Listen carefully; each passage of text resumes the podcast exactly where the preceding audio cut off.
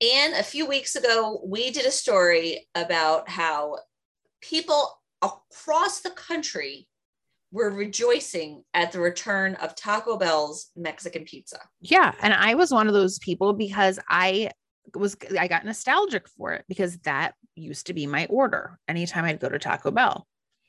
Yeah. So if you follow us on Instagram, and I hope you do, we decided to go to our local Taco Bell and where they had a huge sign outside saying the Mexican pizza is back. Yeah. It took up the whole window. It took up a large, yeah, had a lot of real estate. And we went in, and if you've seen our Instagram post, in in a true that's outrageous moment, they didn't have the Mexican pizza. the man looked at us like we were great. It was a crazy request to even ask about it. He's like, no, no. He goes, what he, he said, oh no, we don't have that. I was like, Yeah. what do you mean you don't have it? There's a f- huge sign on the window. That's that's gone now. yeah, he said limited time. And not for nothing, he wasn't apologetic at all.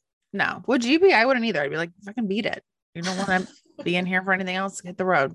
All right. So all I want to say is to everyone out there, if you can find the Mexican pizza, please let us know because this week our quest continues. We're going to try again. Yeah, we can try again. And then I'll just get bored and not worry about it because I haven't had it in 15 years. So what's another 15? Outrageous when I move my body. Outrageous when I'm at a party. Outrageous in my sexy jeans. Outrageous. But first, this is That's Outrageous. And I'm Chrissy. And I'm Anne, and this is the podcast where we talk about Taco Bell's menu and um, other news at large. Yeah, not not in a good way. But we okay, so this weekend, Not in a good way. not in a good way. Um, we're gonna start with a story that both you and my daughter found. Ooh, Yeah, now I got Georgia out on the hunt. she's she's a roving detective. Yeah, she's like, this seems like it'd be good for your podcast. I was like, why, thank you. uh, so here's the headline Elephant kills woman, age 70, not that that matters. it kind of does. It kind of does to me, and I'll tell you why after we do the story. All right. Kills the woman in India and returns to trample on her corpse at the funeral after lifting her body from pyre as family performed last rites. I don't know what. First of all, I apologize for laughing. That's horrific, but It it's also, I mean, I need to know why this elephant had such a vendetta against this woman. yeah, I don't, yes, I, that's a good question. Well, basically, this woman was out collecting water and an escaped elephant came out of nowhere and trampled her. And she later died at the hospital from her injuries. Um, that evening, the elephant returned. That's just crazy. That's like It Jaws is. the Revenge. People always said Jaws the Revenge. That could never happen, but it has, but in elephant form. An elephant, yeah. And, and her body was, you know, in India, they lay the body out on a funeral pyre. Well, Yeah. he saw that, or he, I don't know, I don't know if this is a male elephant or female, uh, trampled her again, threw her around, and then went off into the night. I'm telling you, it's personal. This was personal. This was not an isolated random attack. I think this was something went down between that woman and that elephant, and only God knows. Because the elephant's not talking. It's really it's crazy. And and then the poor family, once the elephant left, they did continue on with the funeral. It's, I can't, I mean, I'm incredulous. Yeah I, I i mean i don't know what what i first of all i didn't know that elephants had such an identification with individuals like that it came back and was like there's the body now i'm really going to do something. It's like, I'm not through with you yet. And yeah. but and also elephants aren't you know they're they're fairly docile creatures.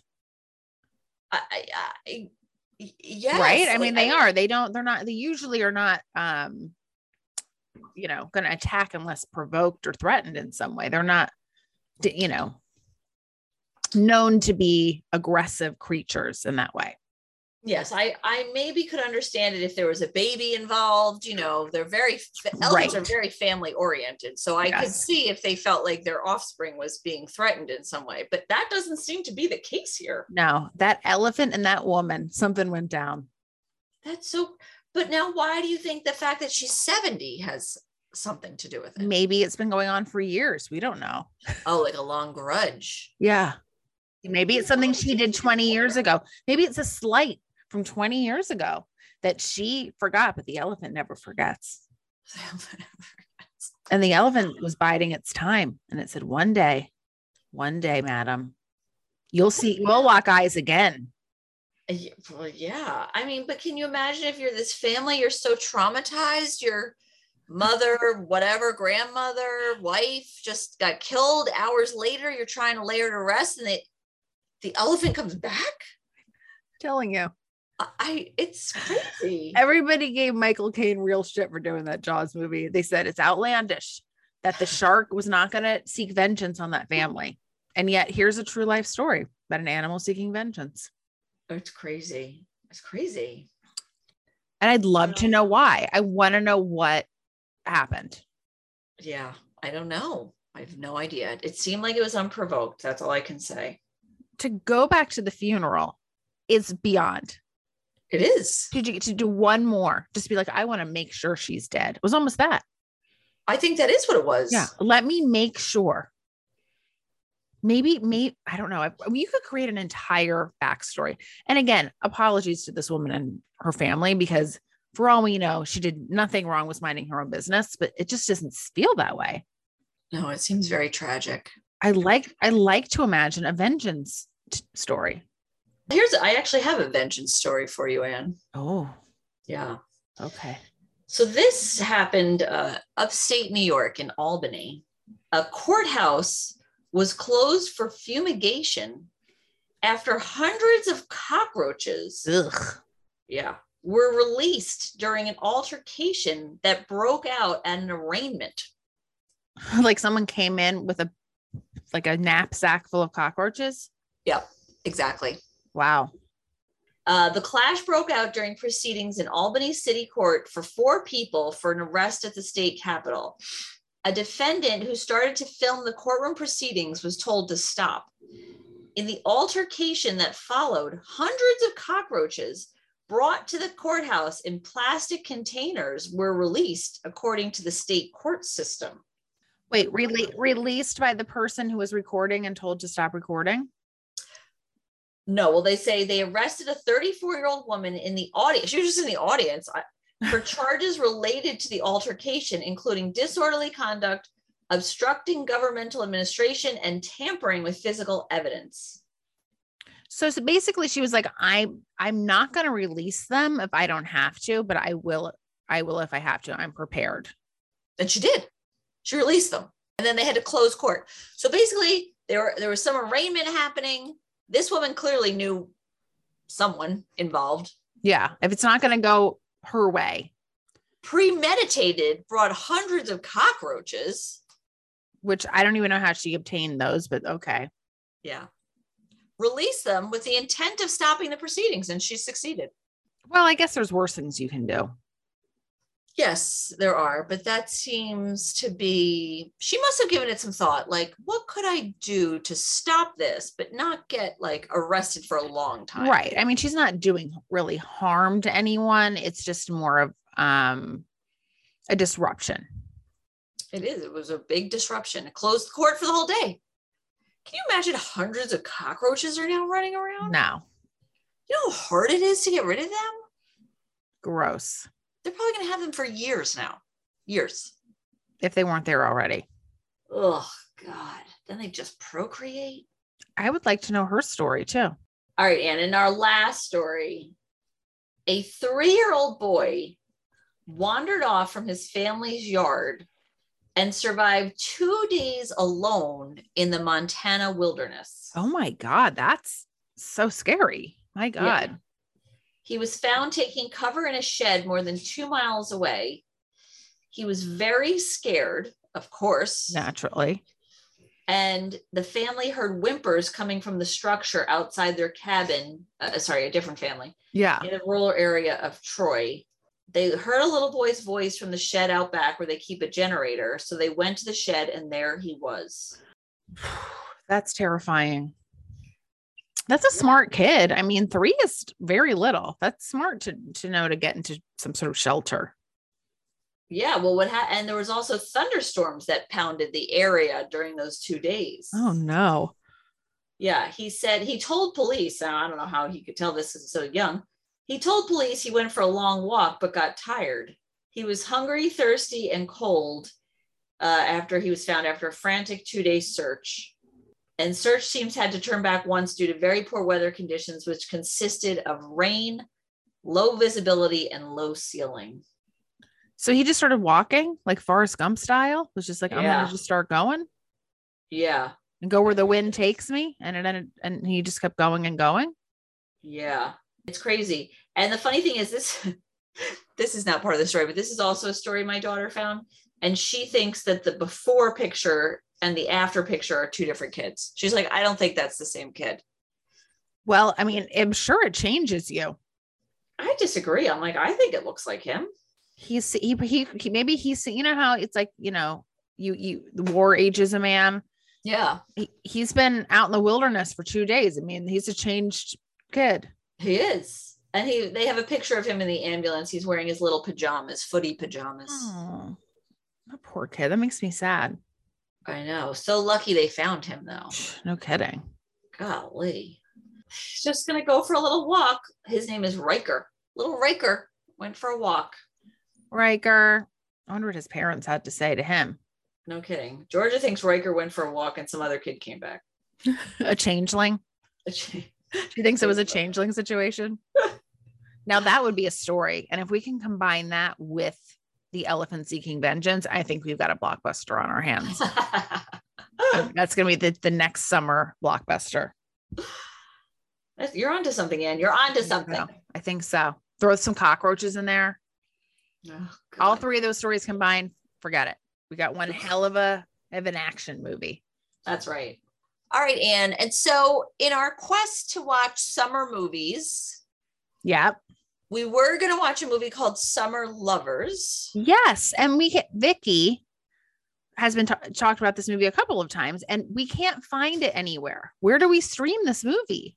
Looked, it seems like you have to buy it on DVD, which I was not that determined. I may, because you know how I feel now. I'm like back into having physical media because, like the movie we watched this week, I know for a fact I saw it on like Paramount Plus or so as an availability, and then I went and it was gone. So it's like they just take down movies at their will, you know, the streaming services. Yeah, very willy nilly. Yeah. Yeah. So instead, since we wanted to keep on the summer theme and we couldn't watch Summer Lovers, uh, you suggested that we watch the 1980 movie Little Darlings. Yes. Yeah. And we were going to do, at one point, we said One Crazy Summer, but then we were like, I think we did basically One Crazy Summer. I know I had it on a list. It was like one of the Yeah. top 10 Yeah, things, I think. Yeah. Um, so we thought, well, let's do something a little, a little less spoken about. But I also had Little Darlings, I think, on my list of like favorite summer movies. Oh, really? Yeah. But we didn't talk too much about it. It actually, it definitely was on a list of one of my lists because I love this movie. Oh, and I had never seen it, which kind of makes sense because I was too young to see a movie that the topic is a, a contest of who can lose their virginity first. And true to form, I have seen this movie. Probably much younger than I should have, but I love it. And it's it stars Tatum O'Neal and Kristy McNichol. They're the two main girls that go to summer camp. And but it's all star cast once again.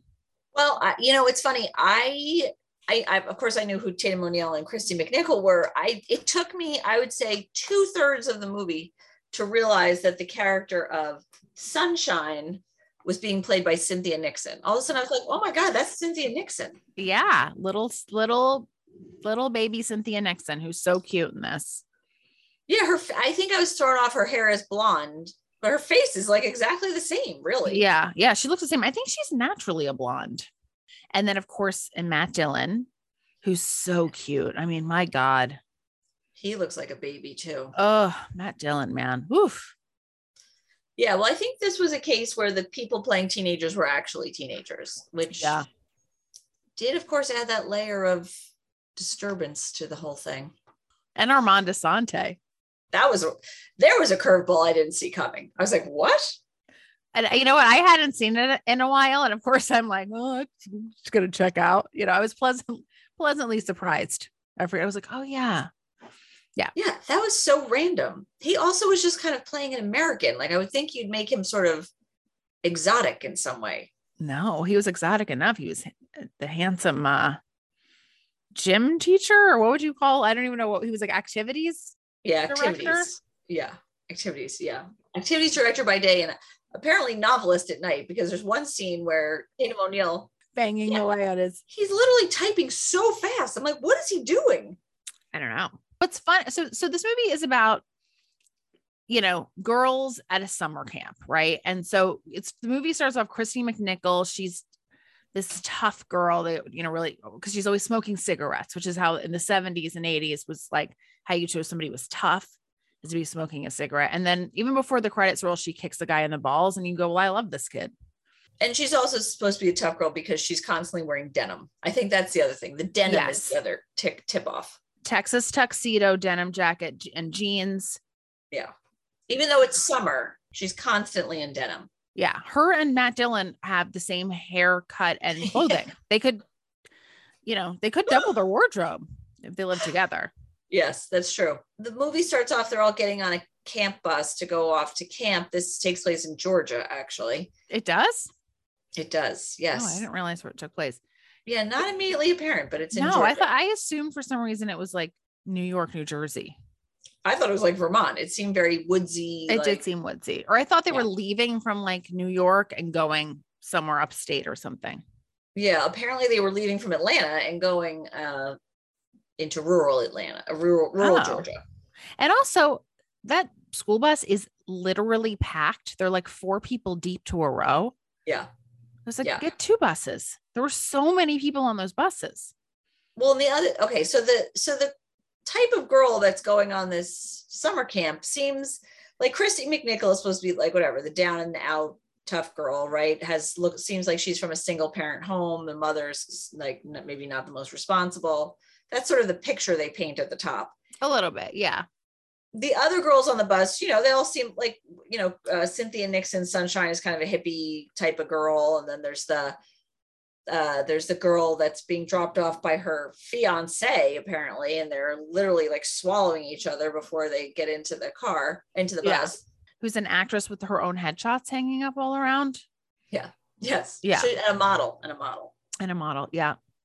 But Tatum O'Neal, they show her leaving from her house. She's clearly a very wealthy, comes from a very wealthy family. It seemed a little odd to me that she'd be going to this camp. Let me just say Yes. that. She arrived to the school bus in a Rolls Royce, Yes. a chauffeured Rolls Royce. And that is was indeed my first question. Why is she attending this specific camp? Because Yes. you almost are waiting for a line or something for the dad to say, like, I just thought you'd want to hang out with some like normal kids or something like that. Right. Or I missed every deadline and this is the only camp I could get you into. Right. This is it. But nothing. No, was, we're just No. supposed to believe that she's like cool going to this normal camp with like normal ki- normal kids. Yeah. So she gets on the bus and she and Kristy McNichol immediately come to blows, get into a physical fight. yeah, literally a fist fight. And once again, true to form in the 70s and 80s, um, the bus driver barely stops and Yeah. it's just like, what's going on back there? And Yeah. nothing. It's just the fights continue. Yeah, he's like, behave. And then he keeps going. Yeah. So they are sort of set up as uh foes. Yeah. They're like adversaries, you know? Yeah. Yeah. And the the um this girl Cinder, the one who uh has the fiance, she, I believe it was her, she is like, let's have a contest. Who's gonna lose their virginity first? She's a little bitch, this one. She's the Yeah. one that she's always starting shit and picking on people and wants to be the queen bee and everybody wants to impress her. And, you know, so they're all talking about, keep in mind, they're 14, by the way. Yes. 15. I think maybe some might be 15, but 14, 15. Yeah, Tatum O'Neal says she's 15. And it's all about like when they've had sex and what it was like. And all of the girls are like, everyone's doing it, darling. And Kristy McNichol and Tatum O'Neal are both like, oh, not us, which uh, again makes you go, why are you even trying? That's the, the only interesting thing. is like Kristy McNichol, McNichol's character probably wouldn't fucking care about that girl and would have been like, get out of my business. It's none of your business. But then we wouldn't have had a movie. But the point is, they were disclosed that they were in fact virgins. Yeah, they're the only two that said that. Everyone else in the bunk said that they were not virgins, which I don't even know why anyone believed them. I was like, Right. that's crazy. Yeah, and then and then there's there's like this little girl who's 10 and somehow she gets to stay in their bunk because she just Yeah. doesn't want to be with the other 10 year olds. I love that kid. Yeah, and they use her uh, to get into bathrooms, locked bathrooms, and all this Yeah. silly stuff. But so okay, so this con and everyone takes sides. Who do you think's going to lose their virginity? They're both going to go for this. Right. Which one? And then they're betting all their like summer money on it. Yes.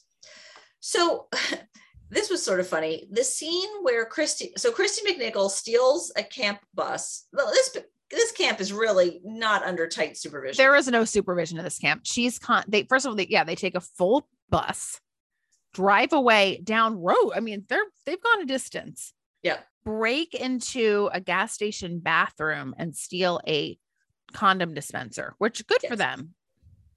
it was all very uh, responsible messages, like, "Oh, we have to get condoms. Let's go break into the men's room," Yeah. Which they do successfully. which they do successfully. But at that point, Matt Dillon comes. This is the first time we see Matt Dillon. He comes driving up in a car with a woman. Thought, let me just say, at that point, I just thought he was some random guy that like lived in the area. I did not at all understand that he was supposed to be at the neighboring boys' camp. He looked like he did not look like he was going to summer camp. Let's just say that. No, because he was the same as Kristy McNichol. They're both like city kids. He has the cigarettes rolled up into his sleeve. Yeah. Uh what he's doing at this random gas station is never real i mean he's there to go to the bathroom but why did he have to come all the way to a gas station to go to the bathroom none of it is ever Who's the woman? We don't really know. no idea but kristy mcnichol sees him and is interested in him and starts striking up a conversation with him She's, she's smitten as anyone would be. this was matt dillon's uh, second film the first was called over the edge Oh, over the edge. Is that it's like about a bunch of like kind of like troubled teens? it says the the poster the movie poster for over the edge says watch out for children Uh, bored teenagers rebel against authority in the community of New Granada after the death of one of their own. Oh yeah, it's good. Yeah, um, that was his. That was his first film. So this was his second film. Young Matt Dillon. So cute. Yeah, yeah. So when he filmed this movie, he was only sixteen. Yeah. He looks 16. They're they're very young. Yeah, they are they are young. And Kristy McNichol probably was that age, right? 15, 16. Kristy McNichol was a little older. She was eighteen. Oh, okay. She was the the old the old grand dame. the the old lady of the group. Yeah. Tatum O'Neal was 17. So yeah. So Matt Dillon 16, Tatum O'Neal 17, Chris McNichol 18. And what's funny too is so Tatum plays kind of the sheltered girl. But of course, I read her memoirs and know that by 17, she, you know, she's she's lived quite a life. So she is did some good acting in this movie. Yes, and apparently um, they cast her first because she was sort of the more desirable get, having already won an Oscar for um, Paper Moon. She was like the film actress, and Kristy McNichol was like the TV actress. So they Right. she had second second choice. Because she was on Family, right? Kristy McNichol, that was the show she was on, right? Family. Yes, Yeah. and, she had I- won Emmys. she Yeah. was like the youngest person to win an Emmy. Yeah, and they did like that was like around the time too where they did like Battle of the Network Stars, and she also had that brother. What's his name? Peter McNichol. Peter? McNichol. Yeah. And I and they were kind of like you know in all the teen magazines. Like she was like a pretty hot commodity. yes. I thought she did a very good job in this movie. She could cry on command. Yeah, the the acting in this movie is really, really good. It's actually, yeah, it is pretty good. Um, so anyway, so Kristy McNichol sort of says, All right, I've zeroed in on Matt Damon. This is Matt Damon. Matt Dillon, this is who I'm going to lose my virginity to. And then Tatum O'Neal decides she likes one of the camp counselors played by Armand Assante. Mr. Callahan, and she addresses him as Mr. Callahan. And I will tell you, you know, again, this movie is from 1980. So you don't know what you're going to get.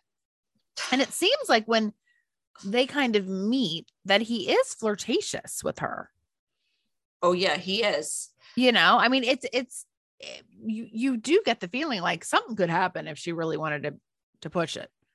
Well, she I think she does push it and and he does rebuff her, but not very firmly. No, like there's a whole part where she's like fakes that she doesn't know how to swim and she gets Yeah. swimming lessons and it's just the two of them in the pool and he's like helping her float and again I'm like there's no other counselor or instructor that's like maybe you two shouldn't be alone in the pool together full man Armand Assante with full chest hair Yes. And she has her arms draped around him. It's clear that he's not giving her a swimming lesson. She's like, he's like cradling her almost. yeah.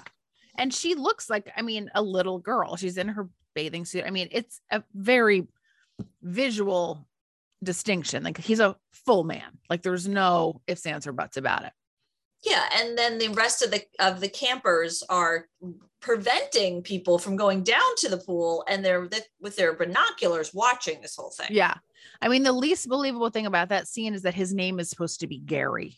Gary, yes, Gary. She's like, Mr. Callahan. And then it becomes, oh, Gary. And I'm like, Gary? yeah, Gary. Yeah.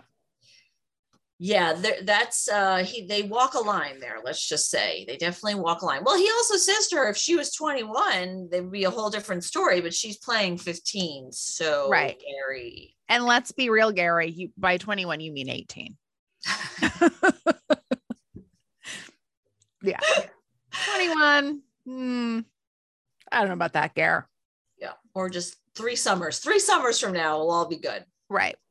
Yeah, it's uh it's a little bit um inappropriate and of course like you said no there seems to th- this school this camp seems to have no there's like one adult that kind of floats in and out every now and then and blows a whistle and that's Barely. Yeah. pretty there's, much it. There's nothing happening. Cynthia Nixon is constantly dispensing. At one point, she made, she goes to Tatum O'Neal, like, take it. It's niacin. It's good. It's good for you. I'm like, why is she giving out niacin?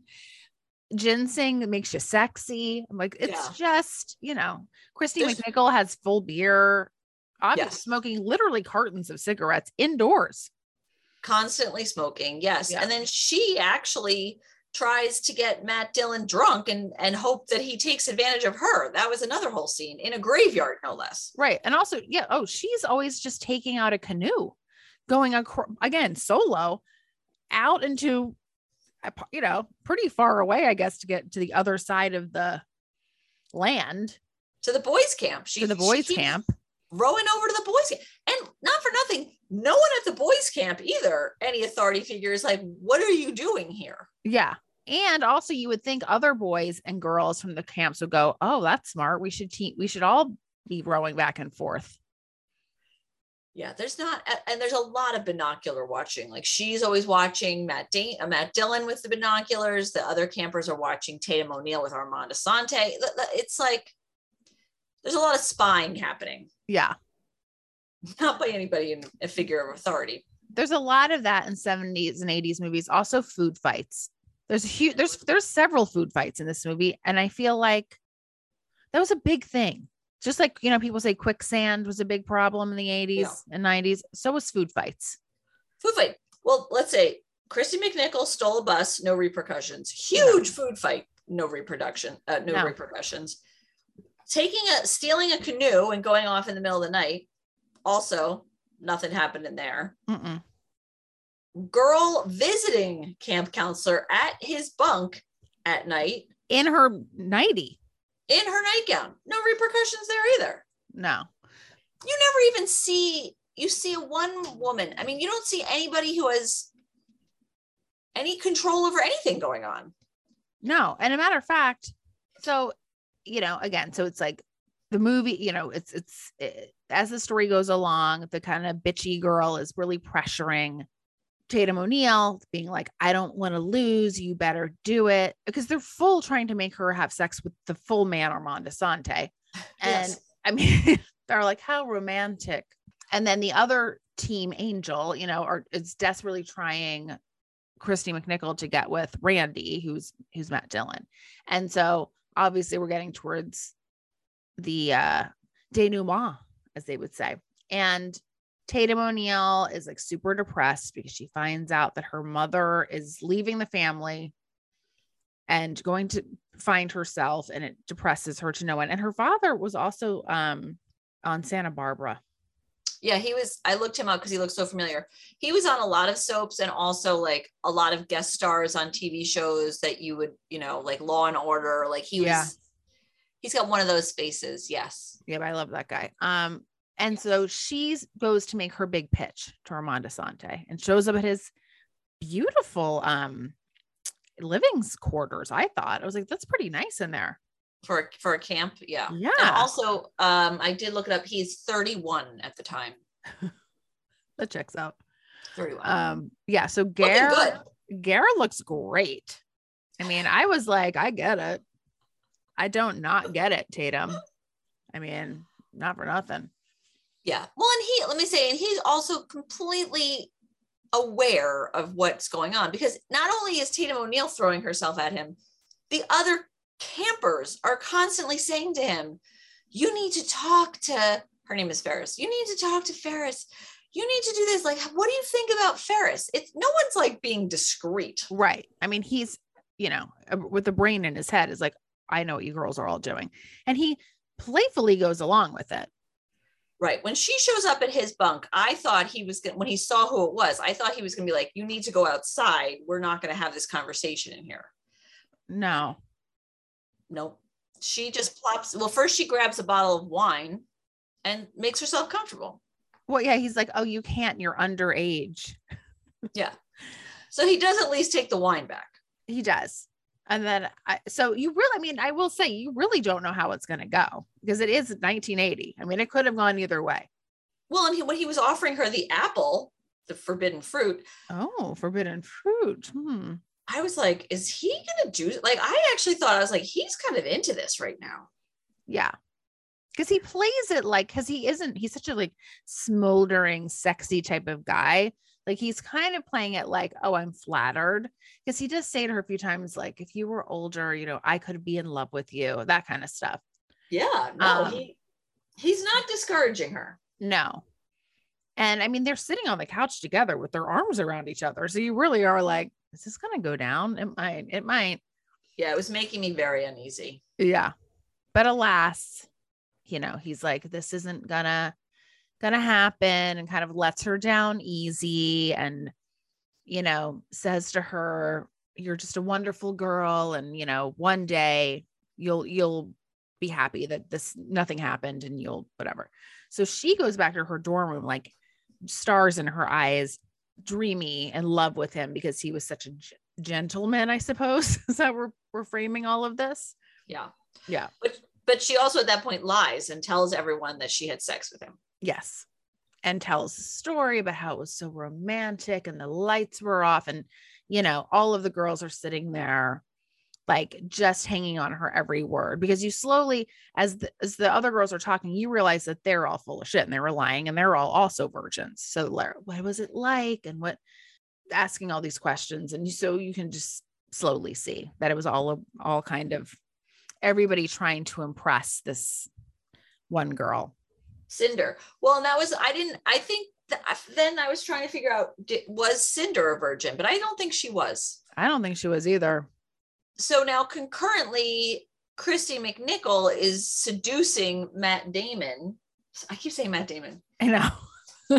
Matt Dillon, whose name is Randy. Yeah. So it's Angel, and she every time she says my name is Angel, she says like, "Don't let that fool you." But don't let it fool you. Angel tries to seduce him. And so they go to this boat dock and hands him a condom and is like, go get undressed. And so he's like, great.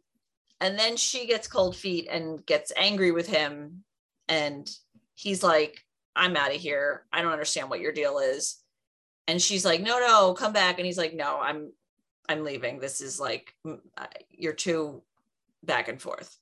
Yeah, he so he gets kind of like, which which way is it? Are you in or are you out? And she's like, forget it, leave me alone. And then you know the old, okay, now come back. So she's you know she plays that scene really well because she's very conflicted. She doesn't want to do it, and she No. feels this pressure that she can't let down these other girls. You know, although he's a nice enough guy. I mean, he's this he's sweet little Randy. You know, but um, he is just some guy she met at summer camp. Yes, I actually think that he acted sort of admirably throughout the whole thing because she is giving him a lot of mixed signals. I think he's like, I don't understand what you want.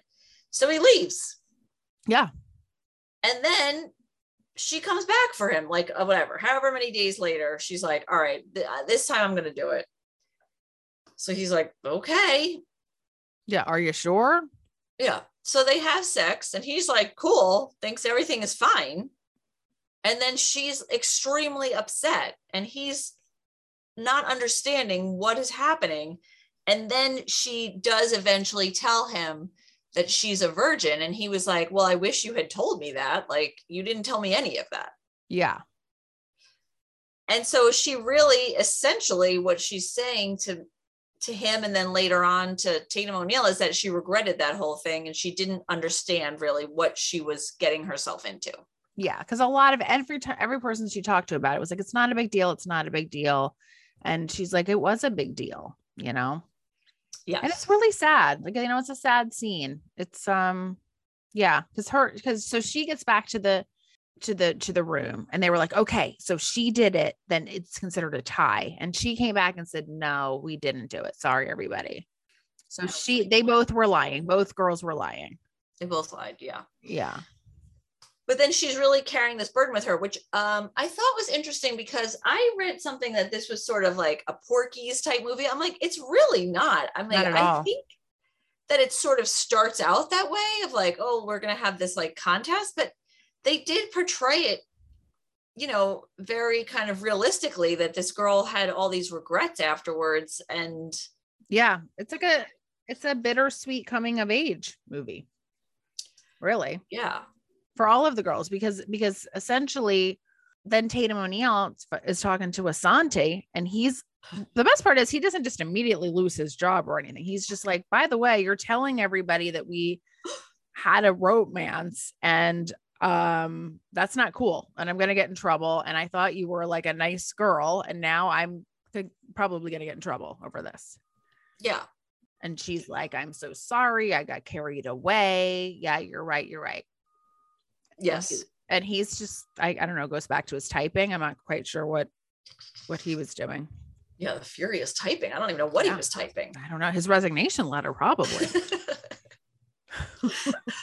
well, I I mean, unless I missed it, I think there was a scene that maybe they cut out, or maybe my the version that I saw didn't see it because I read that they went, she and Kristy McNichol went and told the camp director that they didn't have sex, and then he got his job back. But I didn't see that scene. they didn't show that scene, but they did show the scene where all of the girls are sitting around together and they all say, We she comes clean, Ferris comes clean, and they do kind of yeah, they cut they must have cut some stuff out, but essentially she came clean to the group of girls and said, I actually didn't do it with him. I'm gonna go to the head of whatever this this camp counselor we've never seen before, but whoever Yeah. was in charge and let them know that it actually isn't true. And Christine McNichol's like, I'll go with you and back you up. And the other girls are like, You're right. That's what we should be, you know, help him out. I'm going to do it too. And the bitchy girl's like, You're all being bourgeoisie and whatever she, you know, being a real asshole. And the girls all kind of stand up for for each other and for themselves and say, by the way, I'm a virgin and I am going to go say Armand Assante wasn't being a total creep, Right. Just a partial creep, I not full say creep. just a little bit. Yeah. Yeah. Yeah. And then so Kristy McNichol uh, pushes Randy away. She's like, you know, very having a very hard time.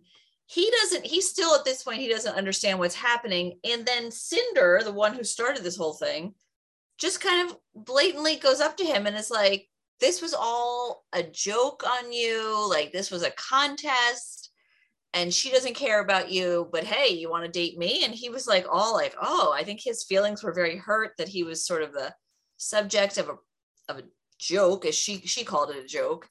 And he's like, all right, I guess I'll date you. But meanwhile, the whole time he's kind of like looking at Kristy McNichol, like, what is happening here? Yeah. I mean, he says to her, he's like, I think I'm in love with you. I mean, he's very taken with her and she's very conflicted. And they talk and she says, kind of like, "I- I'm sorry, like, this can't really go anywhere because we went, there was no real relationship. We just went straight to the sex part. And like, he's like, can't we try? That was where I was like, I don't know if this part is, is too believable, but you know, he's, he's wanting to make it work.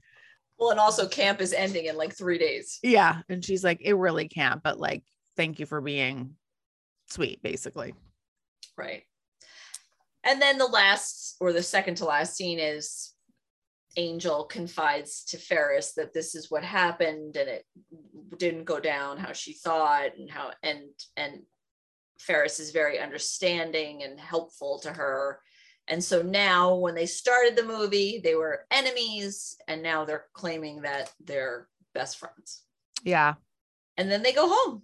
They get off the bus. There's Armand Assante checking people out. Like that's where you see. He's like, "Oh, I got my job back, and you're check. Get on the bus." She's like, wink, wink. See you in a couple of years, Gary.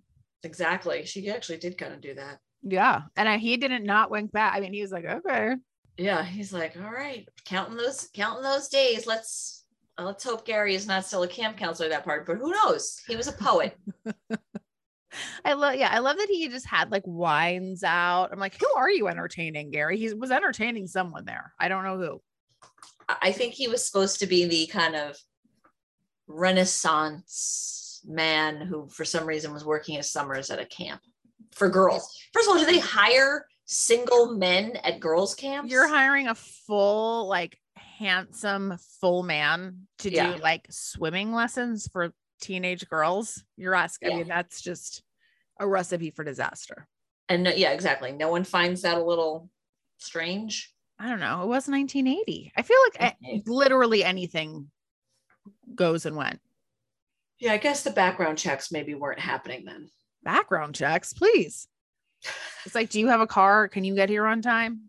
See ya. See ya June 1st. Can you teach archery? There's a whole archery scene. yeah. So, I mean, I'll say this. I it wasn't what I thought it was. It wasn't a raunchy teen sex comedy. No. I thought it was pretty good. I don't know. It was also, you know, the other thing in 1980, it's a little slow. I mean, I could not disagree with you more. I figured. I love this movie. I think it's so sweet. I love everybody in it. I yes, I listen. I thought Kristy McNichol and T- Tatum O'Neal were both good. Matt Damon, Matt Damon, why? I know. If only. For all we know, Matt Damon was there. We just don't. He maybe he was an extra the other uh, at the boys' camp. He would have been very young.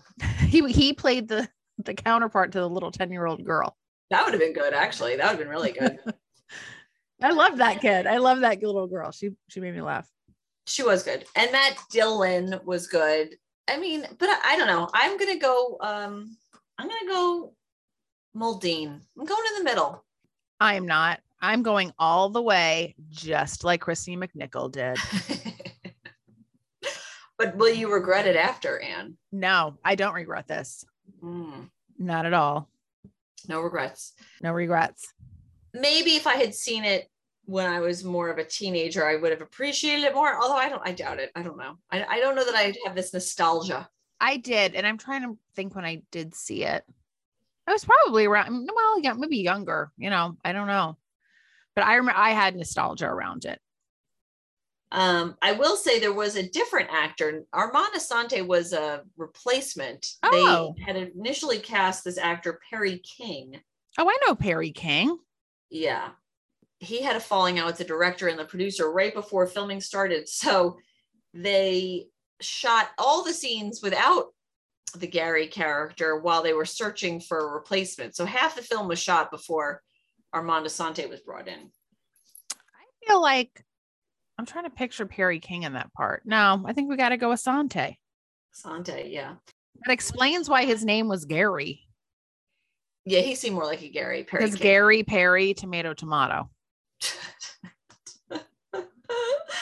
um, this was the film debut of Cynthia Nixon. But she was a huge um theater star, Cynthia Nixon. yeah. Like a, she's always been like a child star. Yeah, well, like her and Sarah Jessica Parker, I think they probably knew each other from being children in, in, in the theater in New York. Yeah.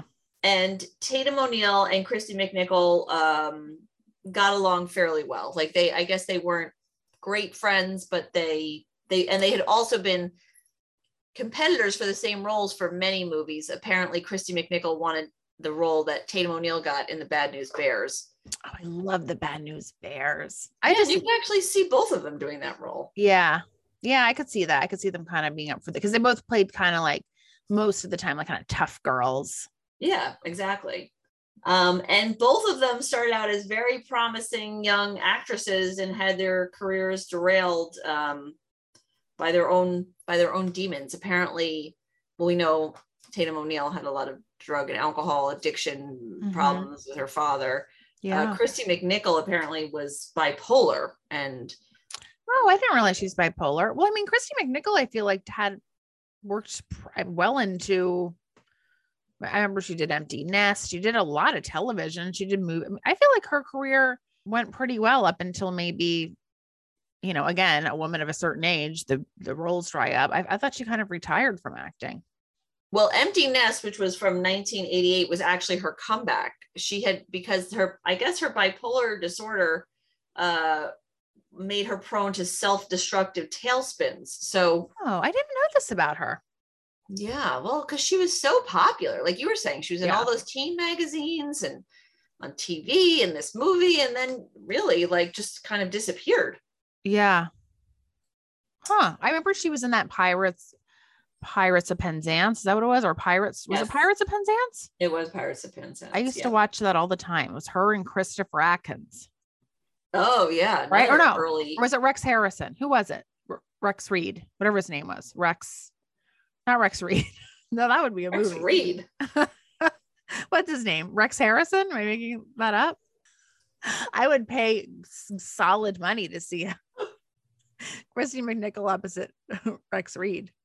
He'd be like, I give little darlings a little eh, darlings or whatever he would do. Oh, sorry, it was the pirate movie, I think. The pirate movie. Now, who was it? It was her. She was a lead. No, it's Christopher Atkins. Christopher Atkins. You were right the first time. Well, I got to what the hell is the one? I think it's Pirates of Penzance then, and it's Linda Ronstadt and and a Rex. Of that, I'm sure. A Rex that looks similar to Christopher Atkins. Angela Lance. Mar- Linda Ronstadt was with Kevin Kline. Oh, Rex Smith is one of it. He's not the pirate, but yes. Rex Smith.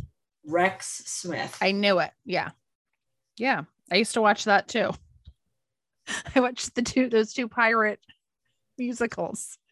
he was also in As the World Turns. Yeah.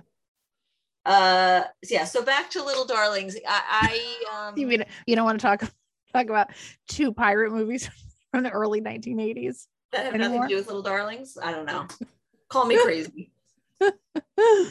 uh Um, yeah, I'm at I'm at Moldine, Muldoon all the way. of course, Anne. Uh, but you know, listen, a, a, a, not a bad. A, a- again, a good criteria. Only about an hour and a half long. Yep. Summer camp kind of movie. Yeah. Teen idols from yesteryear. Yes. I mean, they were huge stars at that time. And to me, still huge stars. Like I would be, first of all, if I saw Tatum when I walked down the street, I would be beside myself with excitement. Beside myself. I you, don't have to convince me of that. I believe it 100. percent And even Kristy McMi- McNichol, I might get a little excited about. Not as excited as Tatum, but excited. Kristy McNichol. I don't know if I would recognize. I mean, her picture looks like herself, but I don't know. You think you'd recognize her? Probably. I feel like her face is probably the same. Yeah. Well, and Matt Dillon. I would. I I would like to see Matt Dillon I or Matt. Damon. I would love to see Matt Dillon. Damon, mm-hmm. maybe. Da- you know what? Matt Damon, I might go, oh, there's Matt Damon over there. Matt Dillon, I'd be like, fucking Matt Dillon's over there. And be cool. We're going to walk slowly. Oh, like wait, who did we see the other day? Ann? I don't know. Who did we say? we saw what's her name? Sandra. What's her name? Sandra. Bernhard. What's her name? Oh yeah, Sandra Bernhard. we saw. Yeah. Have, getting lunch. Yeah. I, I really I, I love her too. She's great. We played that cool. We did play it cool, but I mean I would never interrupt somebody eat like eating, I don't think. I think she wanted us to. I feel like she was looking at us like, Hmm, I don't know. I don't know if she would like that. Mm-hmm. I can't think of any celebrity really that I would interrupt like that. no, none. Yes, I don't would. think so. I don't You think would. so. Jon Hamm. Jon Hamm, man. Never. Are you kidding me? But no, I wouldn't. Who would you? Every so well, you went up to what's his Laurence Fishburne, and the I was standing next to him, and I still didn't say anything to him. I had to say something. Well, he was. That's. Let me just say this. That was a little different. He was in our office. It wasn't Yes. like I was just walking down the street and I grabbed him or anything. I didn't True. grab him anyway, but True. he was. He was getting. The, he was looking for the coffee mate. I only wish I was kidding. He was literally looking for the coffee mate, I know. And I just played it cool and walked out. and I was like, "Uh, are you Laurence Fishburne?" And he said, "I am." Or didn't he say I last time I checked or something like that? Like he tried to be funny. Yeah, he was. He was. He was very and then chatty. He was very chatty. But you just never know. You don't know if someone's to be chatty or if they want to be left alone. No, I know, but I mean, if you're Laurence Fishburne and you're in a office sad pantry looking for coffee mate, I think you're inviting a discussion. You're probably right. I don't know. My intent, my my initial reaction is to always play it cool. Well, and I, I'll say to my own uh, benefit, after he left, there was another woman in the pantry with us, and she said, she said to me, "I'm so glad you said something to him. I thought that was him." Because I was 99% sure it was him, but I was like, maybe it's just a man who looks very, very much like him. Exactly. He looks exactly like him because it was him. All right, Anne. Well, I will say I'm glad that I finally did get to watch this movie. I think this was a great choice. Yeah. And we'll see what we do next week. Yeah. And if there are any other summer movies, or if anybody knows how we can watch Summer Lovers without having to buy the DVD. DVD, which I'm oh. not totally against, I would, but let us know. I mean, I'm sure there's other things out there that we haven't considered. It's true. I'm sure there's many. I'm sure there's something where it's like, duh, when we get the recommendation, we'll go, why didn't we think of that? All right, Anne. Well, hopefully we'll have that epiphany in the next seven days. Correct. Six, really. Six. Yeah. Well, until then, Until then, Anne, happy summer. Go out and well, don't go out and lose your virginity if that's if that's oh, what's or do I actually I take no. If someone, if you're listening to this podcast, I assume you're at least age 30 and up. And then I would say, please lose your virginity. We'll help you. We'll help you. I'm not saying I will take the virginity. it hasn't come to that. I'm saying I will. Maybe we can do, you know, fix somebody up. You're gonna pull an Assante, Anne. wow. Look, if any, yeah, I'm gonna pull an Assante. Why not? Look, I think we should quit while we're ahead. Outrageous.